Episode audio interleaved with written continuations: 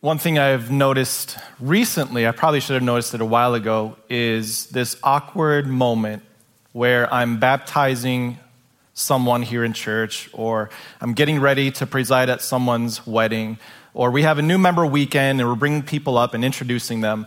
There's this awkward moment where I realize I've never heard this person pronounce their last name. I think we're very much a first name kind of a church. In fact, we, even me and Ben, like we introduced ourselves, Pastor Matt, Pastor Ben. Um, I, I, think the reason we as a culture tend to do that more these days is because when you're on a first name basis, it's like you're on the same level. And, you know, Ben and I also want to communicate that. Even though we're way above you, in reality, we want to communicate that we're on the same level as you because we want to connect with you a little bit better. But there's always that awkward moment, like when I'm getting ready for, in fact, some of you have probably experienced this if you've had your child baptized here at NorthCross. I come up to you before the service and I'm like, how do you pronounce your last name? And, and it's just this little awkward moment where I realize I've never actually heard their last name pronounced. And I was thinking about it, and what I know is that probably most of you have never even heard my last name pronounced. So my last name is this. Should we say it all together? One, two, three. You guys are really good, actually. Good. I've heard it's been slaughtered throughout the years. It, I've heard Ewert, I've heard Ewert. I think Ewert is pretty cool. It sounds French or something. But it is Ewert. It is Ewert. And the reason it's pronounced Ewert, not Ewert, is because of where it comes from. I think this is fascinating. If you ever want to you know, engage someone in conversation, just ask them, what, what does your last name mean? And where does it come from? But my last name is actually, uh, the roots of it are Scottish. It's Scottish. And the, it, uh, most people think, most people think that it's at its root, it, it came from ewe herder or ewe steward. In other words, ewe is lamb for all the kids out there. So, uh, someone who takes care of sheep or lambs. And what would be the modern day term for someone who does this? A shepherd. You know what another name for a shepherd is? Pastor. So I'm like Pastor Matt Pastor. That could be my name if, if we were in Scotland. So th- that's cool, that's cool. But there's actually another explanation for where my last name might have come from. The, the theory out there, this is kind of like the old legend, is that my last name centuries ago used to be Stewart, a more common last name. And the legend goes like this that one of my ancestors, generations, generations ago, they did something so bad. Their last name was Stewart, but they did something so bad that no regular punishment would do. They were so evil, so murderous. We're, we're not sure what it is, but they were so bad that the punishment was that from future generations, we should no longer be known as Stewart, but they said, You must remove the saint from Stewart so that you are now known as Ewart. Not all of you get that. Just ask someone after the service what that means. Remove the saint from Stewart. Now, as I bring that up, I just want you to know that's a legend. So, my name really means ewe herder or ewe steward, and I'll just go with that. That's my story, and I'm sticking to it. But I think you can tell a lot about a person based on their last name. And depending on which version of my name you go with, you might have a little bit of a different impression of me. Like if you came up to me and you say, Hey, Pastor Matt, get this. My great great great grandfather, he was a United States president. I'd be like, Wow, I respect you more now. Just knowing that your, your great great great grandfather was someone so important. If you came up to me and said, Hey, my great great great grandparents were murderous cannibalists, I might look at you sideways a little bit and watch my back when, when I'm around you. But I think we all naturally do this that you kind of look at your family of origin or your ancestors, you kind of get a feel for who they were and what they were, and that kind of forms who you are as a person. Some of you might have experienced that this week at Thanksgiving. You got together with your family, with your relatives, and someone said, Why aren't you more like this or that? And maybe they put some pressure on you to change who you are. So I think we might just need to do a little bit of counseling together just for a moment. This, we'll get this out of the way, then we'll get into the message. Uh, the counseling thought is this that you don't have to let the people you came from determine the person you become. Now, now that the counseling is over, I think there's a lot of truth to that. And in no one else do we see this more than Jesus. Today, we're starting a brand new series called Unexpected Christmas. And to be honest, I'll give you a peek behind the, the curtains here. We had a different name and a different idea for this series until a week ago. As we were drawing up the, the last details for it, we said, you know what? There's this other idea, there's this other thing we could go with called Unexpected Christmas, and we decided to run with this because we know that this Christmas is going to be so unexpected for many of us. Like, we don't know how to plan for it, we don't know what to do. Or maybe some of us do, but most of us don't. But the interesting thing is that when you look at the original Christmas, the first Christmas where Jesus was born, there were so many details that were unexpected. In fact, I would put it this way the first Christmas was anything but expected. There were so many things that seemed to be going in one direction, but then as things developed, they went in an entirely different direction. And in this series, we're going to look at what some of those main details were like a virgin giving birth, the king of heaven coming to a poor family, shepherds being the first ones to announce the birth of this child. There's so many unexpected elements of that first Christmas. But the more we look into it, this is actually what we should expect from God. When you go through a season of life where you're meeting things that are unexpected, like you thought your plans were good, you thought God was blessing the path you were on, but all of a sudden, unexpectedly, things started to change this is what should come to your mind that when unexpected things happen, perhaps it's because God is doing something unimaginable. Perhaps He's carrying out a plan that you couldn't even imagine. And so the, the way to get you there has to be unexpected. And isn't that true of Christmas? The eternal Son of God, placing Himself within space, matter, time, and energy, making Himself finite that is something unimaginable. And so we should expect things to be unexpected. I put it this way on, on the sheet if you're taking notes God did what nobody expected in order to accomplish what nobody could imagine. And as we look at the details of Christmas, what I know is that as we look at some of the unexpected elements of that first Christmas, it will give you a greater appreciation, not just for Christmas, which I know it will, but also a greater appreciation for those moments in your life where you're wondering what God has planned for you, and when life, your life, goes down an un- unexpected path. So that's what we're going to do in this series. We're going to see some of the unexpected things that God had to do in order to do what was unimaginable for us. And as we start today, we're actually going to start before the Christmas story. As a first century disciple named Matthew, sat down to write down an account of Jesus' life, he started with a genealogy of Jesus. In fact, I'll just open up Matthew 1, verse 1 right now. Matthew wrote this. He said, This is the genealogy of Jesus. He wrote out by saying, Before I tell you the story of how he was born or what he did, I have to tell you the family history that he came from. And you won't believe some, what some of his ancestors did. Now, before we show you what Matthew wrote, some of the ancestors. Uh, a couple of disclaimers. Uh, first of all, we're going to look at an extensive um, ancestry of Jesus, way too much that we can do in one day. Uh, the other disclaimer is that we're actually planning, eventually, we're not sure when, to take this idea and break it down into a series where we look at specific people in this list and blow it up, magnify it a little bit more on a weekly basis. Uh, so, those are the disclaimers. Um, the other thing is that before we can get into what Matthew wrote, we have, have to understand who Matthew was and why he was writing the things he was writing. It's, it's cool how God uses different people in the Bible to write things from a different perspective, a different look. And that was definitely the case with Matthew. So here's who Matthew was, and here's, here's why it was expected that he would start with a genealogy of Jesus. So Matthew was a Jew. In other words, he could trace his genealogy back to Abraham. That's what all Jews could do.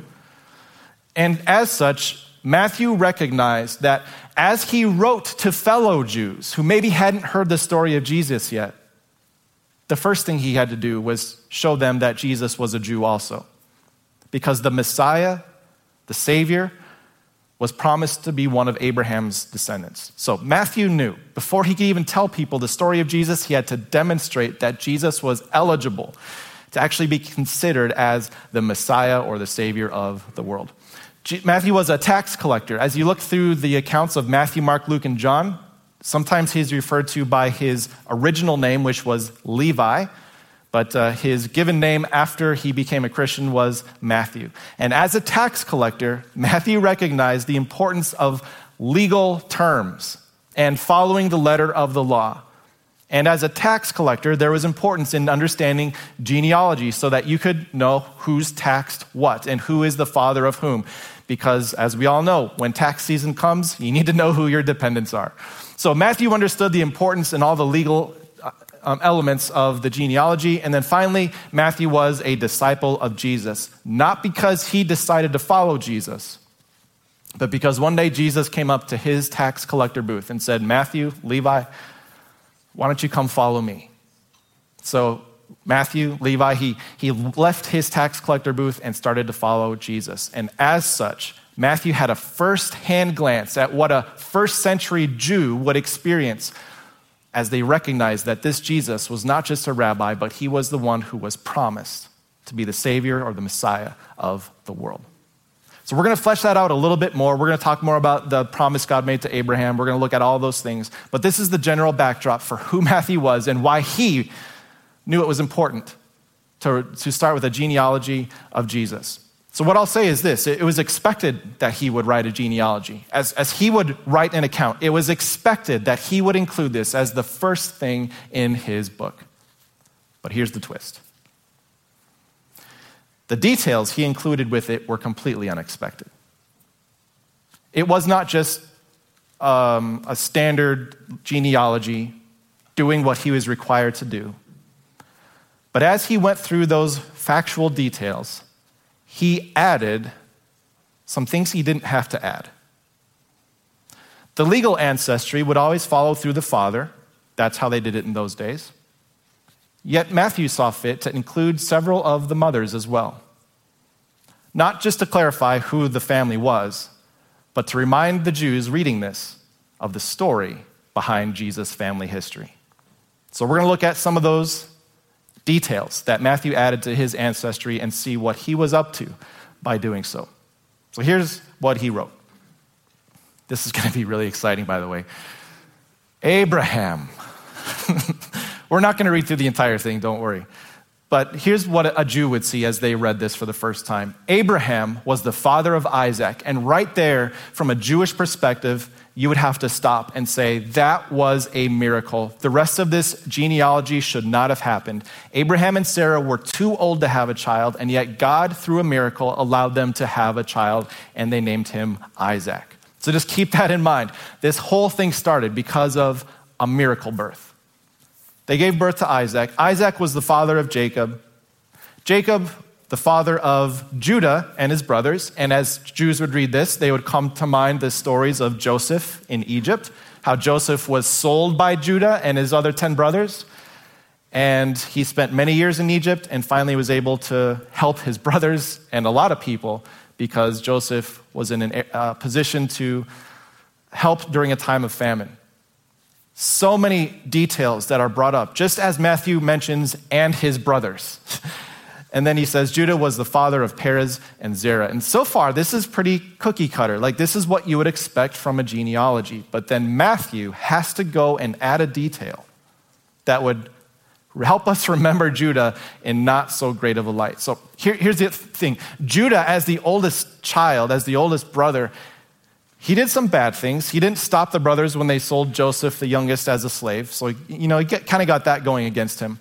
But ultimately, at the end of Judah's life, what we see is a man who took ownership of his indiscretion. He took on himself the burden of making things right for selling his brother Joseph as a slave. He showed up to his father and he said, This is what I've done. It was, ra- it was bad. I accept full responsibility. It may be my life for his. Judah was the hero of the brothers. But Matthew doesn't want you to remember that. What Matthew wants you to remember is how Judah had a couple of sons, Perez and Zerah. Judah was the father of Perez and Zerah, but Their mother was Tamar. I don't hear any gasping.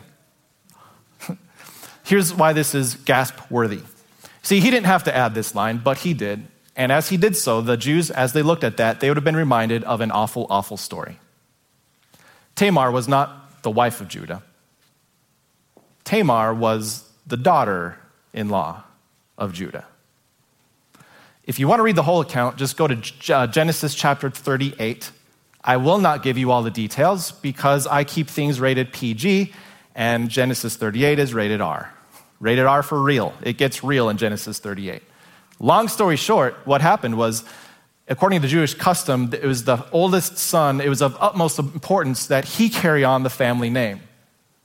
And if the oldest son dies before he can have any children, it's the duty of his next oldest brother to step in as a substitute, temporary substitute, to help his dead brother's wife have a child. That's what we see with Judah's sons. Judah has three sons. The first one dies before having a child. So the second son, I'll skip the details, he also dies before um, that uh, first brother's wife is able to have a son. And Judah says, I'm not going to let my third son die the same way. This woman is killing all my sons. And so Judah basically tells Tamar, You're going to live in my household, but you'll never be with anyone again. So, long story short, Tamar deceives Judah. She dresses up as a prostitute. He enlists her services. And it becomes very publicly known that Judah got Tamar pregnant. And it was a moment of red face, for sure, a moment of humility, of humbling. Matthew did not have to add that detail. He could have just said Judah was the father of Perez and, and Zerah.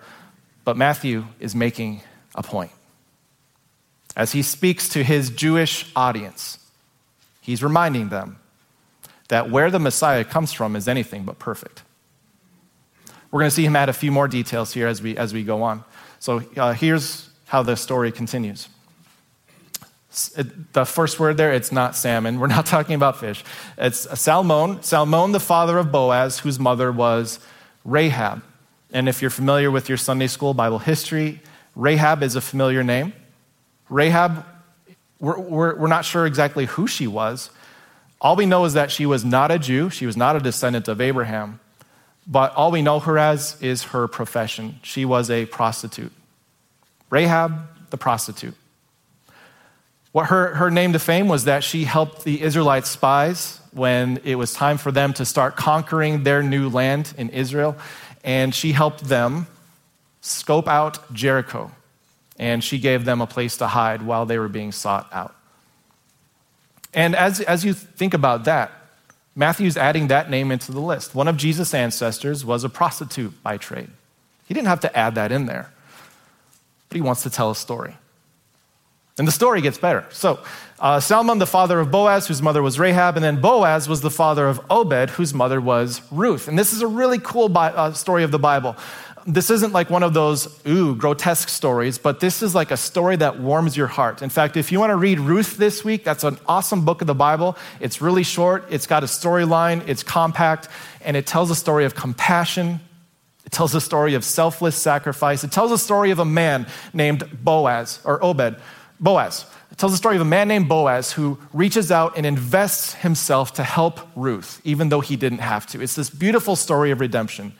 But at the heart of it, Ruth and her mother in law, you see a story of two poor widows. So in Jesus' family history, you have, yes, the great, mighty, powerful kings, but you also have the poor and the widowless. You have prostitutes. You have people who enlisted prostitutes. You have all sorts of family history in Jesus' background. But finally, we get to the point where those Jews in the first century would have said, ah, here, Matthew cannot say anything bad. But here's what Matthew did. So Obed was the father of Jesse, and Jesse, finally, the father of King David. King David, the best king. For, for, for the first century Jews, their dream was that God would finally send this Messiah and that this Messiah, this new king who would establish the kingdom of Israel again, he would be this great military power. He'd be this passionate leader. They were looking for someone who is just like David, who could come in and make their lives better again. They were so done with the Romans holding them down They were so done with the Roman Empire taxing them however they wanted. They were looking for someone like David. And so Matthew could have totally played into that. He could have said, you know, Jesse was the father of King David who defeated Goliath just in case you forgot what King David did as a young, as a young teenager. You could have said he was the father of King David who established military supremacy. Uh, King David was the great military commander who really established the border of Israel's in his day. You could have said King David, the one who was a, a shepherd king, someone who was gentle and compassionate and yet strong and a good leader. He could have used any of these things, but Matthew said none of that. Here's what Matthew did David was the father of Solomon. He skips all over the great details and he just says who his son was. His son was Solomon, whose mother, and he could have said his mother was Bathsheba because that would have been accurate. And even with that word, that name, people would have brought to mind how Solomon was born. Here's the story. So when, when, uh, when King David was in the prime of his military campaigns, he was doing so well that he didn't even have to go with his army. He stayed at home, he stayed in Jerusalem while his army went off and did the fighting for him which put him in isolation, which put him in a weak spot. He was up on his castle one night, up in his palace, and he was looking over all of his kingdom and, and looking over Jerusalem, and he happens to see a woman bathing. He likes her, and so he tells his, his servant, Hey, go get that woman and bring her here for the night. And the servant says, Sir, you know that's someone's wife not just someone, that's Uriah's wife. Uriah is out in the battlefield where you should be fighting a battle you should be fighting. David says, Bring her to me. So, servant brings her. She does as the king pleases, and she becomes pregnant. When, it, when he realizes she's pregnant, he tries to pin it on Uriah that he was the one who got her pregnant, and when that didn't work, he had Uriah killed brought in Bathsheba as his own wife. And that was the moral low, low point of King David's life. That was the moment where he crashed. And of all the moments for Matthew to bring up, he just had to go there. But he didn't just say, this was Bathsheba's, or this was Bathsheba. He said, whose mother had been Uriah's wife. It's like he's taking this detail and he's just grinding it in so that the reader can get the full effect of what he's trying to say. What the people wanted was a king like David. And what Matthew is showing them is that you don't want a king like David. You don't want a Messiah like David was. And we need someone different too. As you go back to verse 1, he gives us a hint about what we should really be looking for. He said, So, this is the genealogy of Jesus, whom I'm, I say, I declare is the Messiah, is the son of David, the son of Abraham. And that phrase, son of David, gives us a little hint here. We're, we're not looking for a, a Messiah who is like David.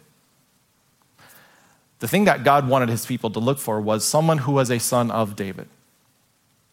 A king, yes but not a king like David.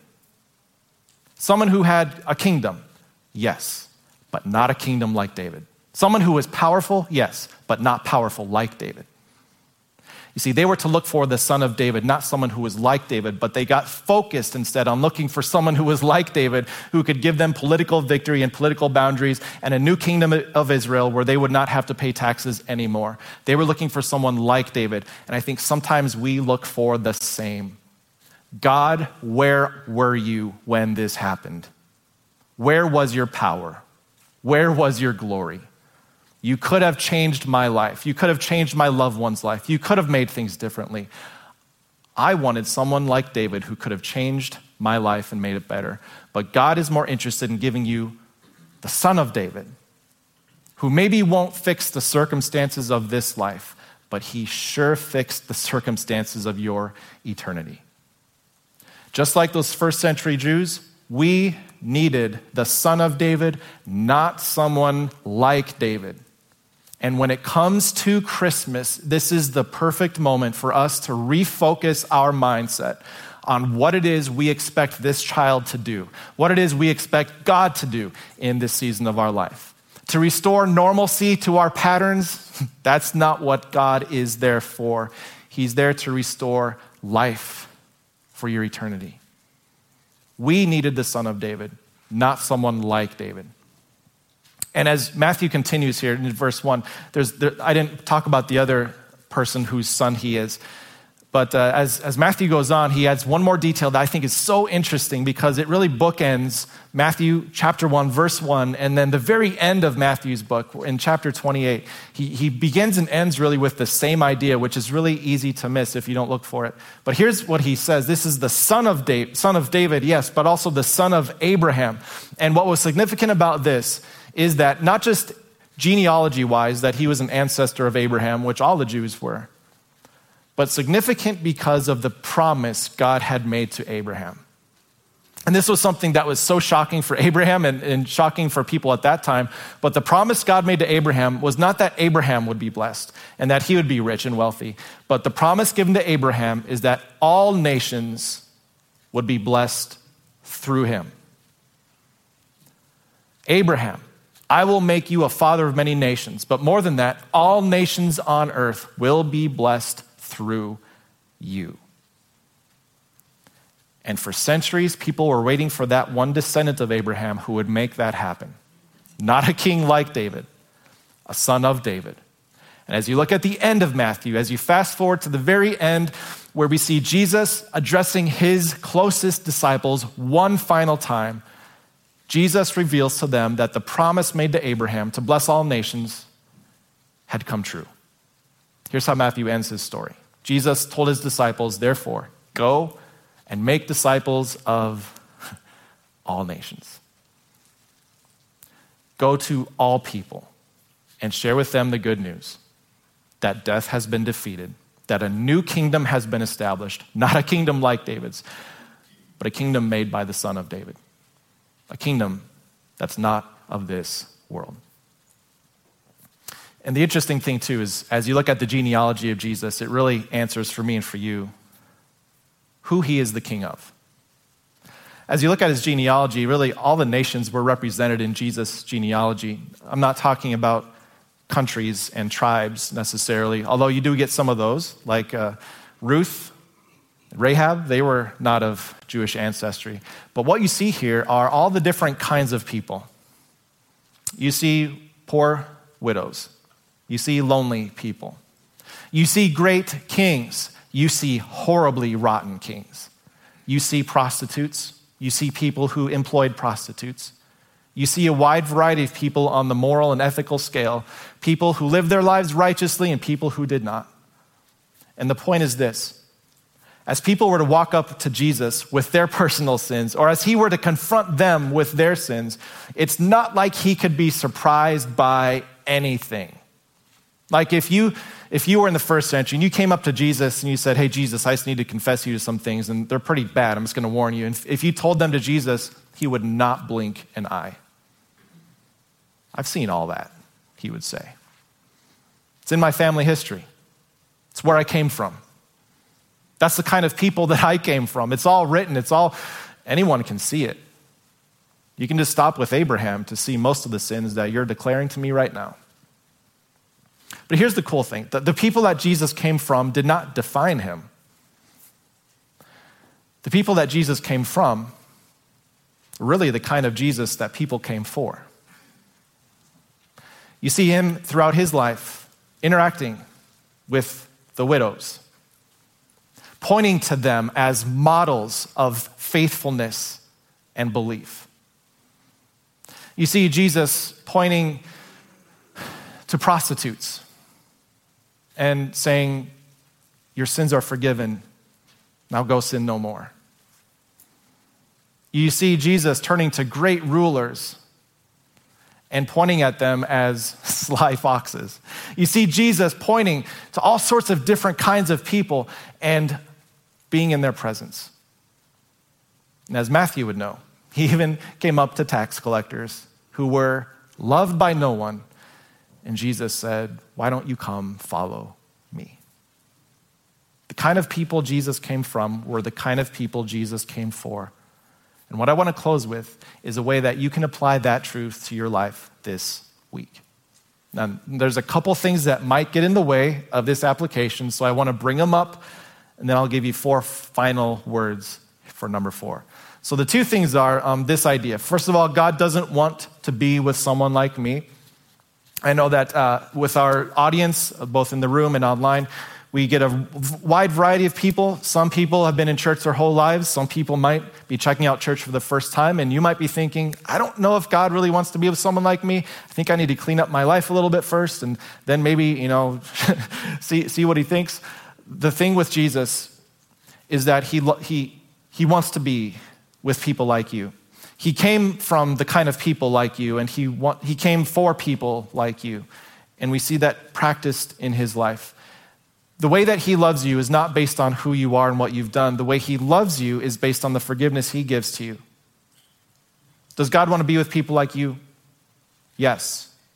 If he didn't want to be with people like you, Abraham would not be known.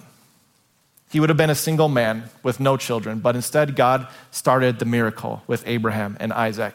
And God continued that family line all the way to Jesus. God wants to be with people like you. And here's the other part. If you have been in church for a while, if you are a Christian, you might think to yourself, well, God wants no part in this part of my life. Maybe there's a part of your life that, to you, at least internally, is kind of filled with guilt, it's filled with shame, it's filled with I know I need to fix this, but I don't want to fix this, so I'm just going to ignore it, and God can't have it. And you're thinking to yourself, as long as I do that, I'll be fine. I can just keep living my faith, and things will be good. Here's what I want to share with you God wants every part of your life, not so that He can judge you and condemn you for it. Jesus did not come to this world to judge and condemn people, He came to forgive. He came to give new purpose and new life. And this part of your life that you've been ignoring, it's been sapping your strength. And God says, Would you let me in? Would you open it up? And as we saw sinners in the first century opening up to Jesus and sharing with them what, he had, what they had done, not once does he say, Get away from me, that's gross. He says to them, Daughter, your sins are forgiven. And he condemns those who condemn sinners. Does God want to be part of this part of your life? Yes. Yes. So, to wrap things up, there's four words I want you to remember. Summarizing all of this genealogy from Matthew chapter 1, if I could summarize it into four words, this is what I would do. And if these are the only four words you remember from today, I will be content with that, knowing that I've done my job. It's this Jesus is for you. He came from the kind of people that are the kind of people like you. But he came for the kind of people that he came from. And as you think about this miracle of Christmas, there's a lot of unexpected details throughout the rest of the story. But the first unexpected thing we see is the kind of people Jesus came from. But the good news is that all those people are the kind of people that he came for. So let's close today with a prayer.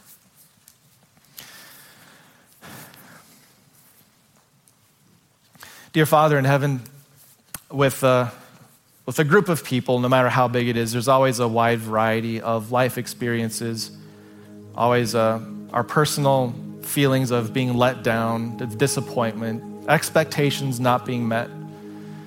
I know that uh, Christmas plans are just the tip of the iceberg when it comes to the way life might be changing in this season. And I don't want to trivial, trivialize that.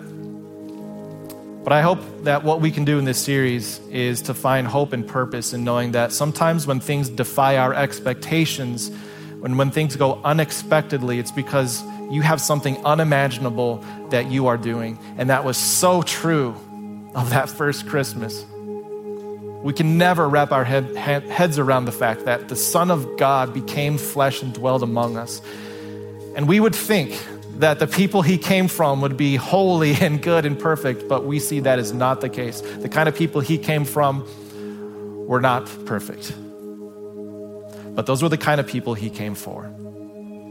So I pray that that would give us hope and peace this Christmas and always. knowing that regardless of what's in our family history or in our personal history, we have this simple truth to hang our hope on that Jesus is for me. He is for us, now and forever. Amen.